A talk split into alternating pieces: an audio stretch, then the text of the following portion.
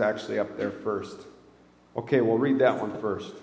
The first is from uh, Exodus chapter, chapter 34, verses 4 through 9.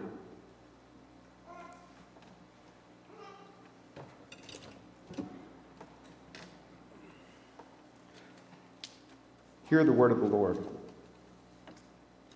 So Moses cut two tablets of stone like the former ones, and he rose early in the morning and went up to Mount Sinai, as the Lord had commanded him, and took in his hand the two tablets of stone. The Lord descended in a cloud and stood with him there, and proclaimed the name, the Lord. The Lord passed before him and proclaimed, The Lord, the Lord, a God merciful and gracious, slow to anger and abounding in steadfast love and faithfulness, keeping steadfast love for the thousandth generation, forgiving iniquity and transgression and sin, yet by no means clearing the guilty, but visiting the iniquity of the parents upon the children and the children's children to the third and fourth generation. And Moses quickly bowed his head toward the earth and worshiped. He said, I have now if I have now found favor in your sight, O Lord, I pray, let the Lord go with us. Although this is a stiff necked people, pardon your iniquity and our sin and take us for your inheritance. The next text is from the book of Acts, chapter 2, verses 1 through 13. This describes the day that the disciples received the Holy Spirit in this amazing supernatural moment and fulfillment of what Jesus had promised. When the day of Pentecost had come, they were all together in one place, and suddenly from heaven there came a sound like the rush of violent wind, and it filled the entire house where they were sitting. Divided tongues as of fire appeared among each of them, and a tongue rested on them. All of them were filled with the Holy Spirit and began to speak in other languages as the Spirit gave them ability. Now there were devout Jews from every nation under heaven living in Jerusalem. And at this sound, the crowd gathered and was bewildered because each one heard them speaking in, nat- in the native language of each.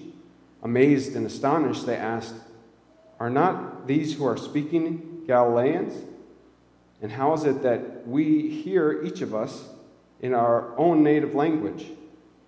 Parthians, Medes, Elamites and residents of Mesopotamia, Judea and Cap- Cappadocia, Pontus and Asia, Phrygia and Pamphylia, Egypt and the parts of Libya coming or belonging to Cyrene, and visitors from Rome, both Jews and proselytes, Cretans and Arabs.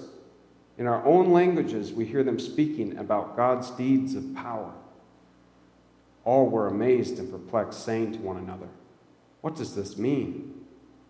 But others sneered and said, They are filled with new wine. This is the word of God for the people of God. Thanks be to God. It's amazing, start off on a light note.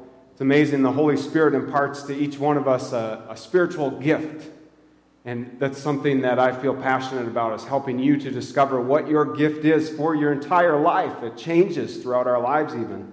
And I've realized through leading you in worship that my spiritual gift is not leading song and worship. that is clear. you know, friends, uh, it takes a long time to get to know somebody, doesn't it? I've been here uh, almost four years. And some of you I feel like I know really well because we spend a lot of time together, and others I know just little bits and pieces about you, but we're comfortable with one another because we see each other regularly. But it takes a long time to get to know one another, and specifically your character, like who you are really on the inside. And for some of us, we may never know each other's character. That's something that we keep hidden deep inside. And, and it's also it takes a long time to get to know each other's purpose. Like, what makes you tick? What is it that you really value in your life? What is it that drives you to get up out of bed every day and do the things that you do or give to this church or, or anything that you do in your life? What is it that really makes you go? Those are some of the things that, it, that are encompassed when we really get to know somebody beyond sort of the surface level things like, you know, how was your week or, you know, how's the day so far, the types of things we talked about before and after worship. But in order to really get to know someone's character and purpose, we need two things. We need a time and space to do that, to really get where we can actually sit down and talk or, or have a shared experience. And we also need some kind of a common purpose. That's really helpful.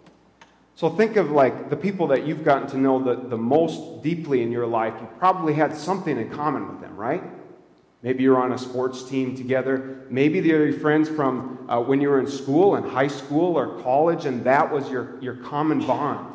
Something that you could relate to one another because you were walking that same stage in life together. Maybe now it's because you're uh, fellow parents or something like that. But those things change in time. I can think when I was doing my uh, internship at Giants Ridge, I did two summers at Giants Ridge a Golf and Ski Resort.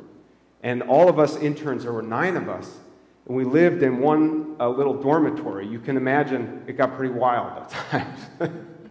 and there was one guy that I, I roomed with both summers, and we also had class with at the University of Minnesota Crookston, and we became very close.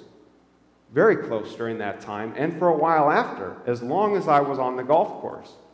Every time that I called him, uh, we would talk about the golf course. You know, when we, were, when we had that common experience, it was obvious what we would talk about, but then later on, I would say, How's it going at your golf course? Oh, pretty good. How's it going at your golf course? Well, let me tell you. That's what we would talk about. That was our common bond. You see, it's important. I elaborate on that for you to see that, that we need those things. So maybe it's something, uh, maybe even more lighthearted for you. Maybe it's like fellow Twins fans or or something like that, or you're in the Legion together. Maybe it's because you're part of this church. That can be a common uh, bond as well. The most interesting and powerful place that I've ever gotten to know someone through that had a common purpose was within the life of the church. And not attending worship service, but actually in small group back in 2008. It was the most amazing experience that I had never seen before or even heard about uh, someone invited me to their home, walked in their door and saw them sitting in their living room, and they watched a video that was about Scripture, a Scripture I'd never heard of. And they sat and watched it together, and afterwards they talked about it, shared their opinions and their thoughts, and, and then they prayed for one another. and they prayed about whatever it is that they heard in the, in the video. And then the most amazing thing happened is that they prayed for me. I'll never forget the day that that guy prayed for me because you see, friends, at that time, I was, I was looking for a church. I wanted to find a church where I could get to know people because the bar was no longer a suitable place to do that. I realized that through trial and error. Like, that's just not a good place. so I thought, well, maybe the church would be good. And I tried like six different churches and came on a Sunday, you know, and, and come to the service but nobody would ever take the time to pray for me or invite me to lunch or have me over to their house.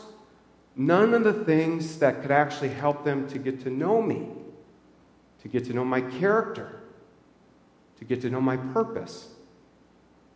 You see, friends, without that common bond, without that common space, it's impossible for us to get to know each other in a deep way. Through these people, I saw something really incredible. I saw people who were committed to following Jesus. That was their common bond. Discovering who God is, what God is about, what's God's purposes in this world for the church and for me personally. That was their common bond. They were passionately committed to it. And so they invited me into that. And I witnessed firsthand, and it took me several years of watching to see what's this all about has made me feel pretty vulnerable, as you can imagine. Like, ah, I don't really want to pray. I don't really want to share from the heart. That's hard to do. But I share this story in detail because it's this moment in which Jesus used to change the trajectory of my life. And it's the only reason that I'm a pastor today, is because of this moment and many like it that follow. Is it gave me an opportunity to know Jesus, to know his character, to know what he's about, and in the process, get to know other people, which was what brought me into that group uh, at the start. You see, the Lord is unique among all the gods that people proclaim are God. The, the Lord is different because he's chosen to reveal himself, to reveal his character, and to reveal his purpose to the world. First, he does it selectively through Abraham. Do you remember he says, uh, Abraham, you will be, uh, you will be blessed to be a blessing. He comes to Abraham and says, Do not be afraid, Abraham. I am your shield. He's telling Abraham about what his character is and what his purposes are. Actually, if you go back to Noah, you see that Noah found favor in God's sight and walked with God. And God spoke to Abraham and started a new movement in history. The Lord told Abraham, This is my purpose for you, Abraham. I'm going to make you a great nation. And hundreds of years later, when people were probably questioning, is this really going to happen? When God's people were thrown into slavery, then the Lord comes to Moses. While Moses is running away, ironically, from his own, from the trouble he's got himself into. While he's out in the, in the wilderness, running away from the consequences of his actions in Egypt, the Lord speaks to him from the burning bush, declaring who the Lord is and what the Lord is about. He says to Moses, I am the God of your father. This is who I am. And this is what I'm about deliverance of the people so that they can know God and worship Him. Communion of the heart and the will. And Moses says, Well, who should I tell them when I go and tell them all this crazy talk and do these things that you're asking me to do? Who should I tell them that you say I am? And he says, I am who I am, which is really the, the word for the Lord is Yahweh. And so the, the text reads Yahweh, Yahweh. In other words, the Lord says to Moses, You'll see who I am by what I do as I reveal myself to you. The Lord is calling Moses here into a step of faith, and through taking that step of faith, he will come to know God's character and purposes in the world. Later, God's purpose is clearly defined by God to Moses. He says, I will take you as my people, and I will be your God. And you shall know that I am the Lord your God, who has freed you from the burdens of the Egyptian. And then he clarifies who he is and what his intentions are with his people in Exodus 19.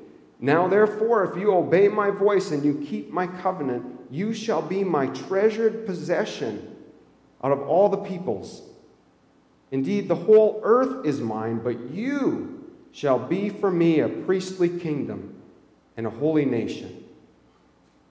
And these are the words that you shall speak to the Israelites. And amazingly, later in the text that we read today, the Lord actually describes his character. Now, if no other God is even revealing themselves at all, and here comes our God, Yahweh, onto the scene and is revealing purpose and character. That's pretty incredible. Something that we take for granted now with Jesus because we easily just say, Jesus is love. Well, gods of the Old Testament world were full of wrath. And this is what we uh, read from today. The Lord, the Lord, a God merciful and gracious, slow to anger and abounding in steadfast love and faithfulness, keeping steadfast love for the thousandth generation. These are just a handful of the most significant ways that uh, God has made his desires known to the world character and purpose. And it's in the person of Jesus Christ that we see both of these things meshed together as one purpose and character through example and proclamation. The text tells us, and the Word became flesh and lived among us, and we have seen his glory, the glory of the Father's only Son, full of grace and truth. This is a continuation of God's efforts to be known by humanity. And through knowing Jesus, people can know the Father. Jesus says, All things have been handed over to the Father over to me by the Father, and no one knows the Son except the Father, and no one knows the Father except the Son, and anyone to whom the Son chooses to reveal him. We know his character when he tells us, Come to me, all that are weary and carrying heavy burdens, and I will give you rest. Why? For I am gentle and humble in heart, and you will find rest for your souls.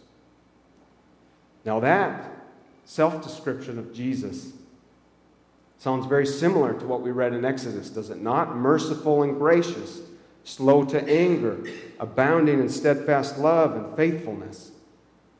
What we see within Jesus' life, ministry, death, and resurrection is a witness statement of God's purposes and character in the world.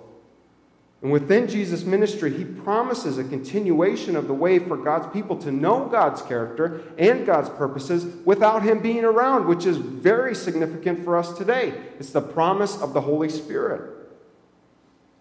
Jesus says, Nevertheless, I tell you the truth. It is to your advantage that I go away, for if I go away, the advocate will come to you, the Holy Spirit. But if I go, I will send him now. I, have, I still have many things to say to you, but you cannot bear them now. And when the Spirit of truth comes, he will guide you into all truth. For he will not speak on his own, but will speak whatever he hears. And he will declare to you the things that are to come. And so, Pentecost, friends, today becomes the climax of God's missional purpose to be known by humanity as the disciples are filled with the Holy Spirit as Jesus makes good on his promise.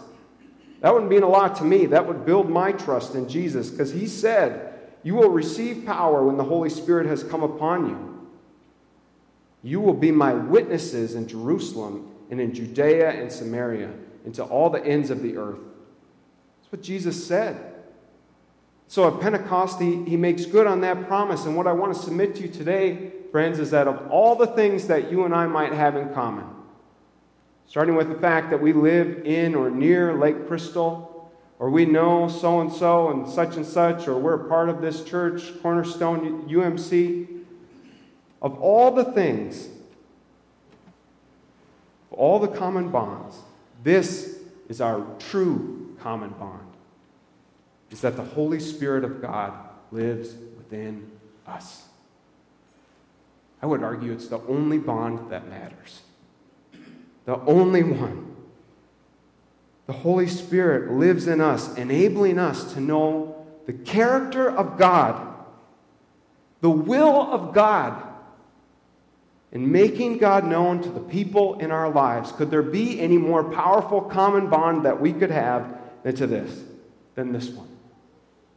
You see, all those different common bonds that we could have, they fade so quickly. They fade so quickly. Those friends that I talked to you about from the golf course, I mean, I was tight with all of those interns. We hung out together every day and worked together all day. And that one, he came to my, to my wedding, but I barely talk to him now. And I know that if I called him, it would be awkward. Because as soon as I left the golf course world, all those friendships just kind of dissolved. You know why? It's not because they don't like me or anything like that. Because the common bond is gone.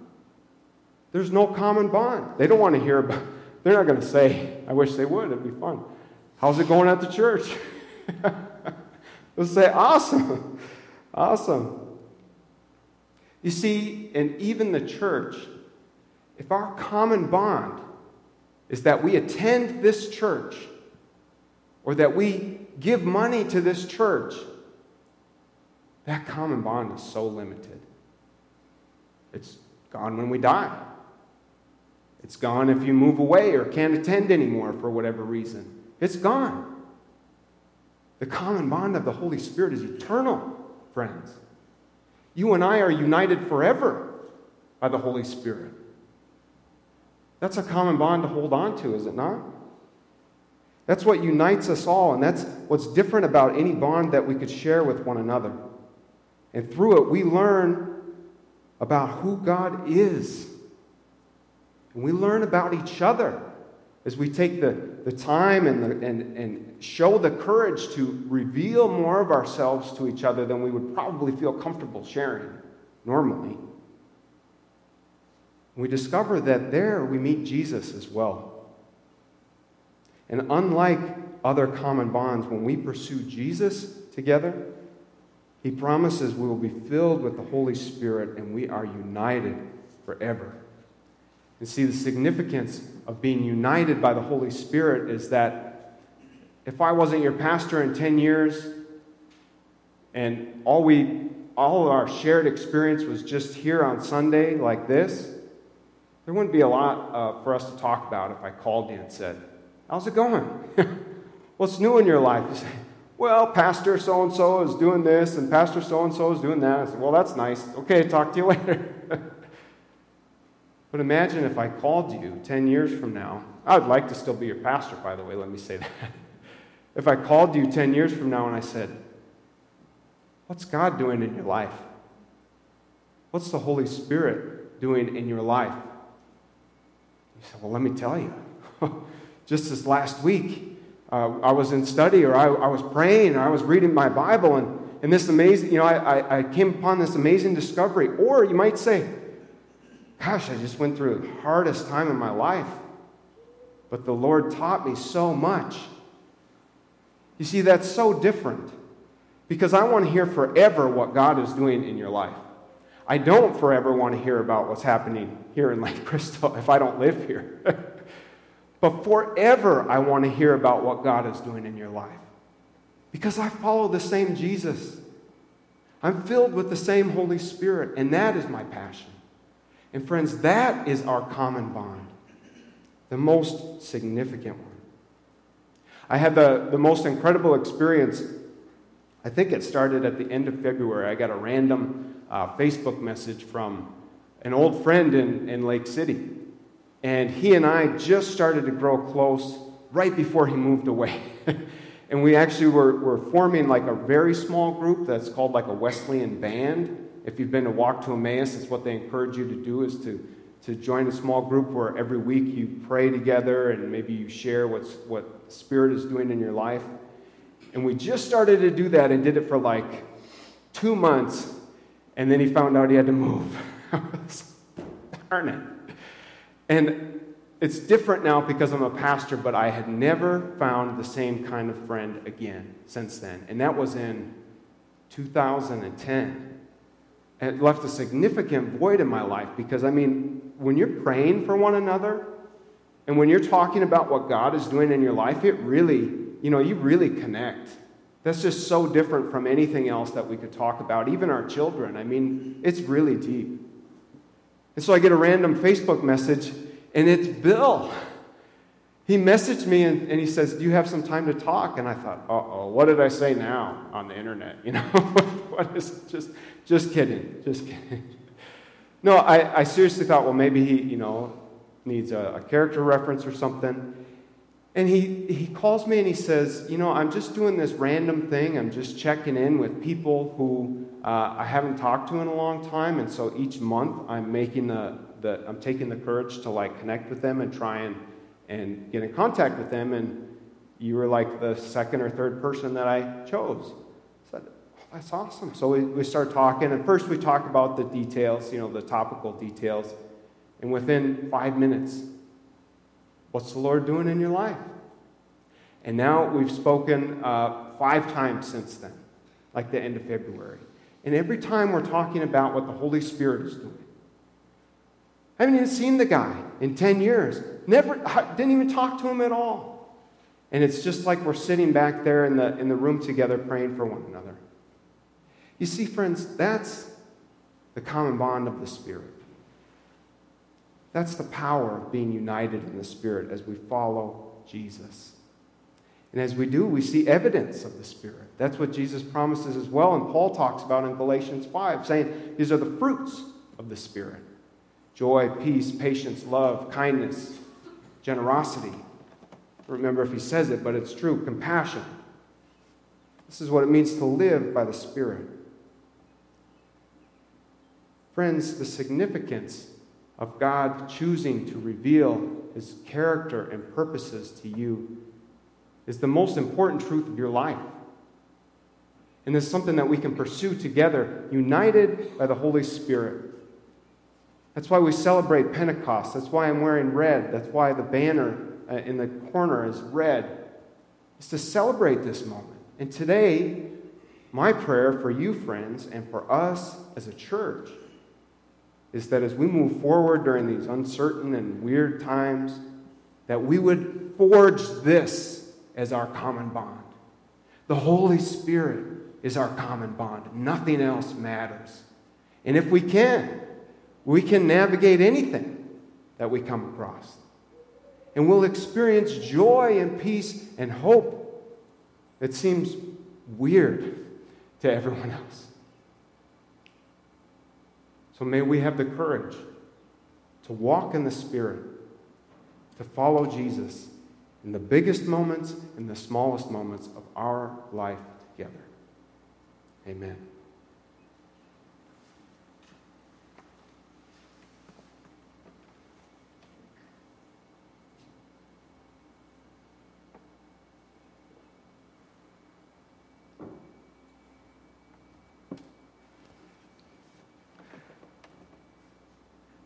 As we uh, reflect upon anything in the service thus far, maybe it was the time in Lectio Divina where God really uh, showed you something or something came to, to mind, or a hymn, or the scripture itself, or my interpretation of the scripture. I invite you to reflect upon these couple of questions.